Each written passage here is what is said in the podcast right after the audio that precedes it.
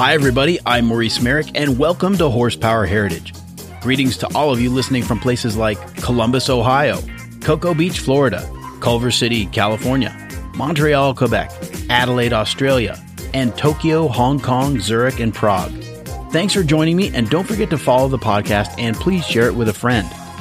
Okay, so today I want to talk about something a little different. This one is all about cars we love to hate. I could probably do two hours on this topic, but I picked a few low points in automotive history, so we'll see how this goes. And if you want, you can send me your own picks on Instagram at Horsepower Heritage. This hot lap is brought to you by Model Citizen Diecast. They sell collector grade scale model cars. And when you shop online, just use the code HERITAGE at checkout and you'll get 10% off your order. That's a special deal for my listeners.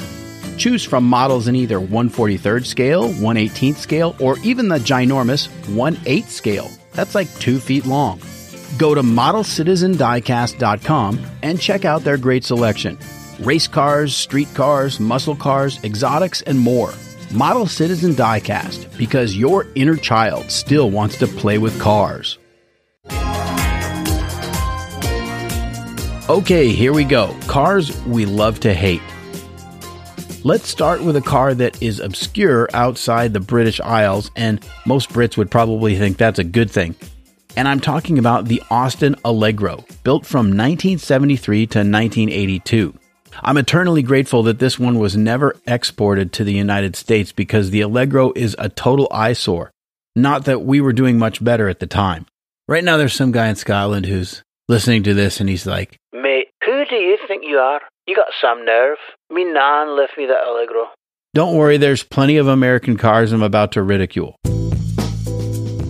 Anyway, the story with the Allegro is that it was a replacement for the Morris 1100, a really popular economy car designed by Alec Issigonis, who, of course, is most famous for the Mini. But by the mid 1960s, the company that built the Mini and the 1100, British Motor Corporation, was doing such a poor job managing their business that they were making just tiny margins on some models and actually losing money on others. And BMC was the General Motors of Britain, so this mess had a major impact on the whole economy. The answer to these troubles was a merger with Leyland Motors, a conglomerate that built all sorts of commercial vehicles like trucks and buses, as well as Triumph cars. Apparently, they thought, we need to merge this weak company with this reasonably strong company, and maybe that will make a really, really strong company. And that's not what happened. But I guess it was one of those too big to fail situations.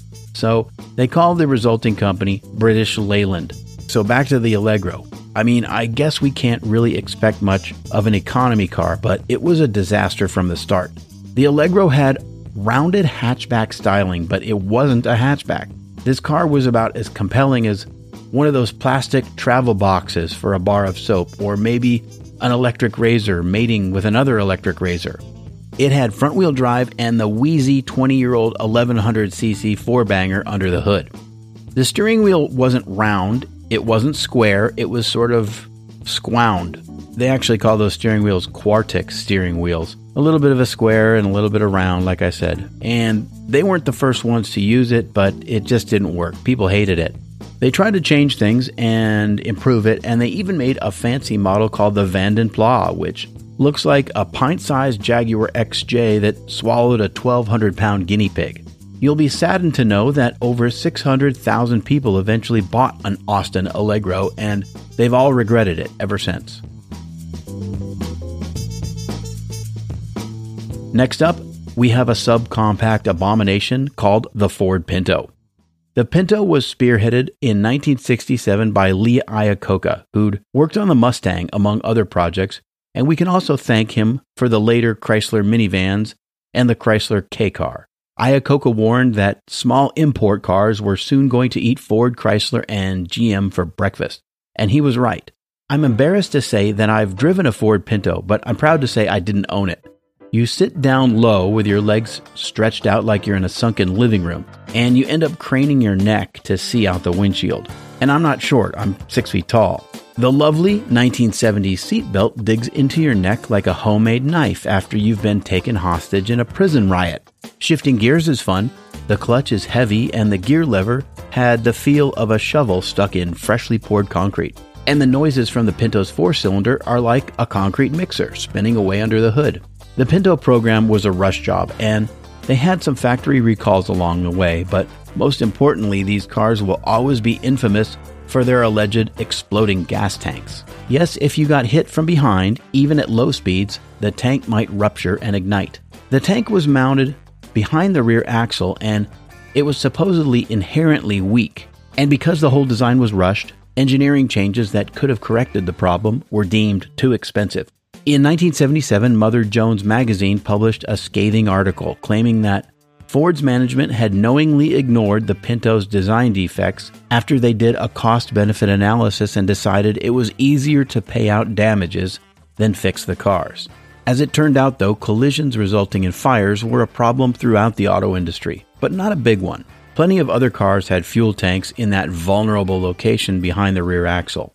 And the cost benefit analysis study wasn't focused on the Pinto or even Ford vehicles in particular, but on the industry as a whole. The study concluded that it would cost the industry about $137 million to modify fuel systems in all cars and trucks, while the potential cost to society for accidental death and injury was $49.5 million. In other words, it would cost $137 million to fix a $49 million problem. As callous as it sounds, that's how things are done by government agencies, think tanks, manufacturers, the insurance industry, and on and on. The National Highway Traffic Safety Administration did a study that found 27 fire deaths in Pintos over a six year period. And that's out of 2.5 million Pintos sold up to that point. But the whole situation got pretty ugly. Ford got really, really bad press and paid out millions in attorney's fees and personal injury claims. In the end, the Pinto sold over 3 million units in its nine year production run, and it's likely that the low number of remaining Pintos has a lot to do with their reputation for bursting into flames, whether it's deserved or not. If there's a silver lining to the story, it's that progress on safety in automotive design was accelerated, and today it's rare for cars to catch fire in a collision. I could keep picking on Ford here, and yeah, in fact, let's just do that a little bit more, shall we? How about the Ford Mustang II? In response to the 1973 Arab Israeli War, the Organization of Petroleum Exporting Countries, or OPEC, decided to punish the United States and other countries for supporting Israel in the conflict. So they cut oil production and announced an embargo, which led to a global spike in crude oil prices, like four times the going rate, widespread panic, fuel rationing, and long lines at the gas pumps.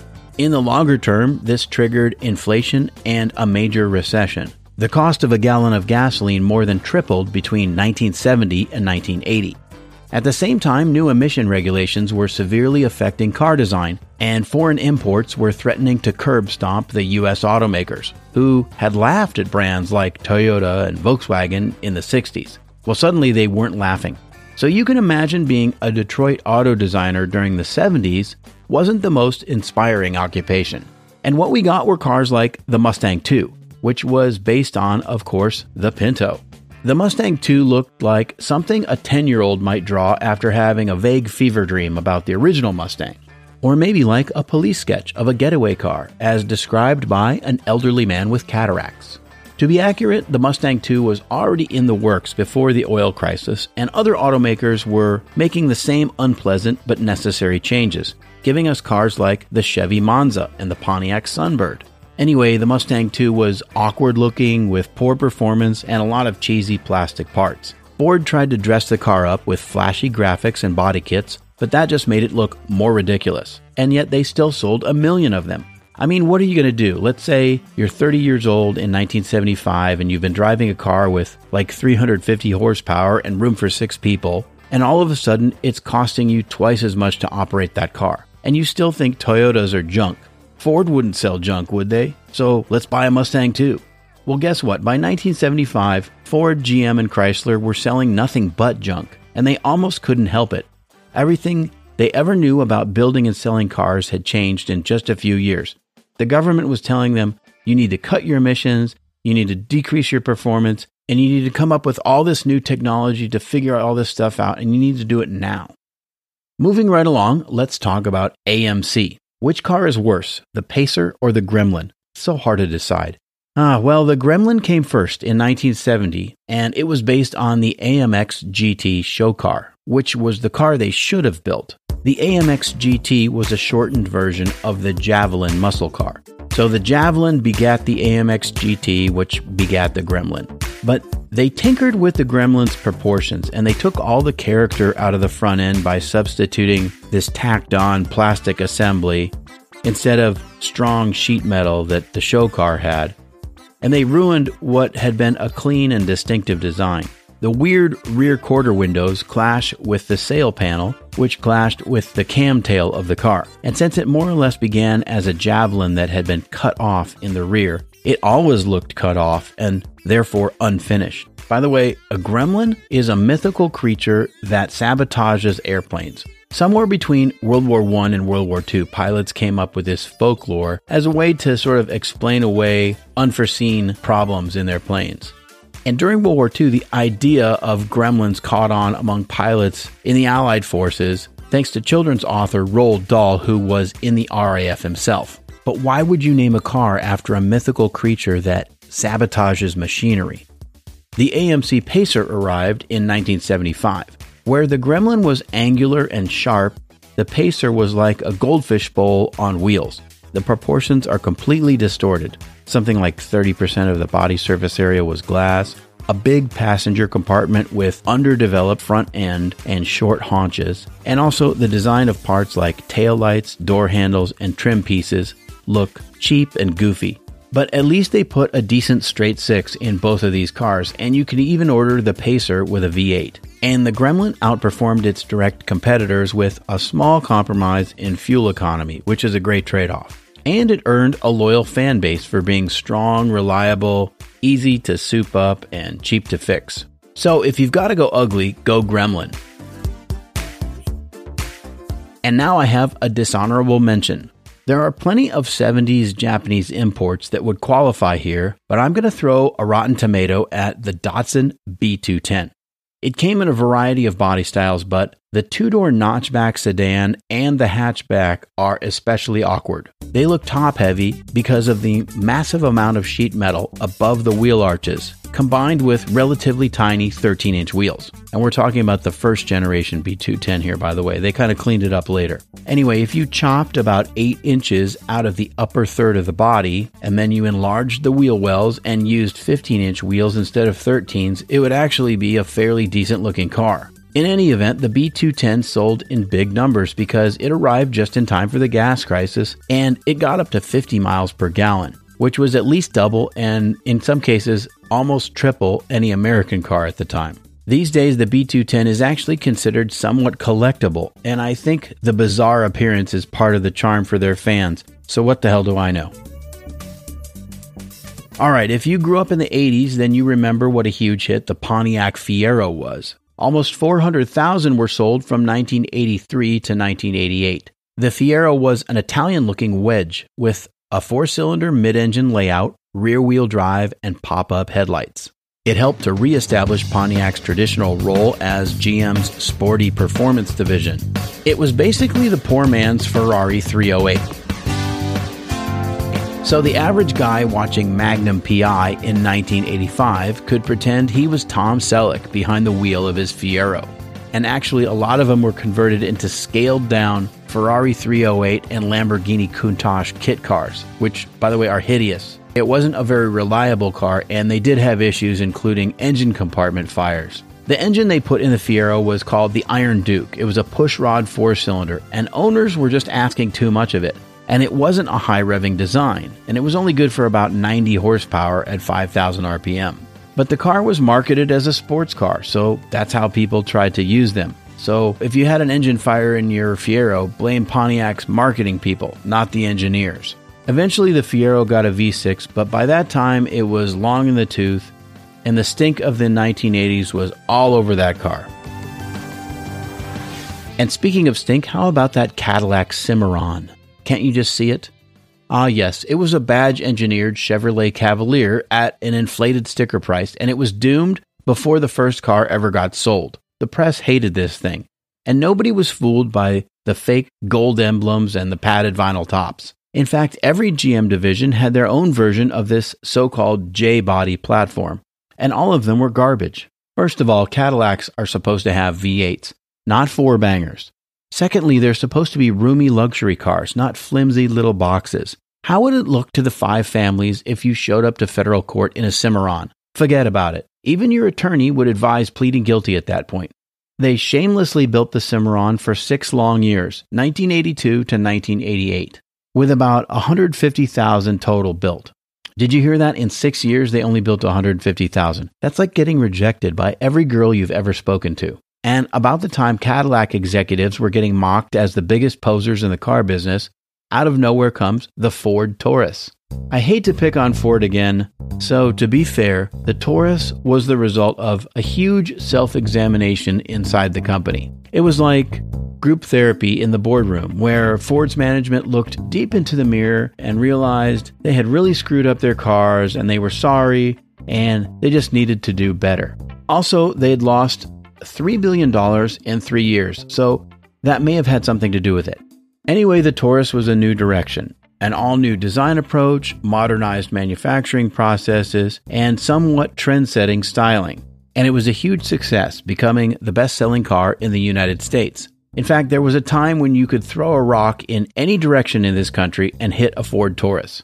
Its supremacy was finally challenged and overcome by the Toyota Camry in 1997, as well as the Honda Accord. My complaint with the Taurus is not with the Taurus itself, but with the jelly bean styling trend that it started, because pretty soon every car looked like a warm stick of butter, including, by the way, what Aston Martin and Jaguar, which had both been purchased by Ford, and they screwed that up pretty good, but I digress.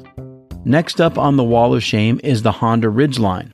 Honda decided that a unibody pickup was a good idea even though Ford had experimented with a unibody F 100 in the early 60s and decided it was a bad idea. And the first generation Ridgeline had slanted bed rails, which are totally impractical if you want to haul anything oversized and lay it across the top of the bed. Why? Just why would you slant the bed rails? There's no practical reason for it. It's form over function. But the key to these mysteries is that Honda focus grouped the Ridgeline. They're not making pickups for pickup people, they're making them for Honda people. And apparently, Honda people are special people. People who don't tow, people who don't haul cargo except for once in a blue moon, soccer moms, and dentists with a gardening habit. It's a minivan with a bed. And there are more unibody pickups on the way in short order, including the Ford Maverick compact pickup and the Hyundai Santa Cruz.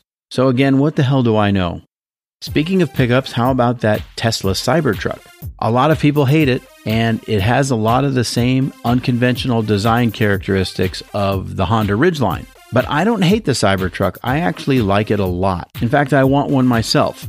Tesla is claiming a 7,500 pound towing capacity, 250 mile range, and 0 to 60 in 6.5 seconds. And it will have available all wheel drive. Plus, I think it really breaks the mold in every way. But you can hate it if you want. Because I can't judge. Just keep hating it. And last but not least on my list of cars we love to hate is the Toyota that shall not be named. But it begins with P and it ends with S. It's the gas electric hybrid that made a millionaire of whoever came up with that coexist bumper sticker. It's not a bad car. It's not a failed car. In fact, it's just the opposite. Millions of people love it. But it's like CrossFit, or veganism. Those who are into it want to convince you that the Toyota that shall not be named is the end all, be all, the way, the truth, and the life, the one car to rule them all. It's the antithesis of what car people love about cars. It's just an appliance. It's boring. Well, I, for one, will not go quietly into that good night. In fact, I think I would rather drive a gremlin. That's all for this episode of Horsepower Heritage. Little goofing around this time. I hope you enjoyed it. If you like what you've heard, follow the podcast and don't forget to click that five star rating and leave me a review. All of those things will help me reach more gearheads like you. Until next time, I'm Maurice Merritt. Thanks for listening.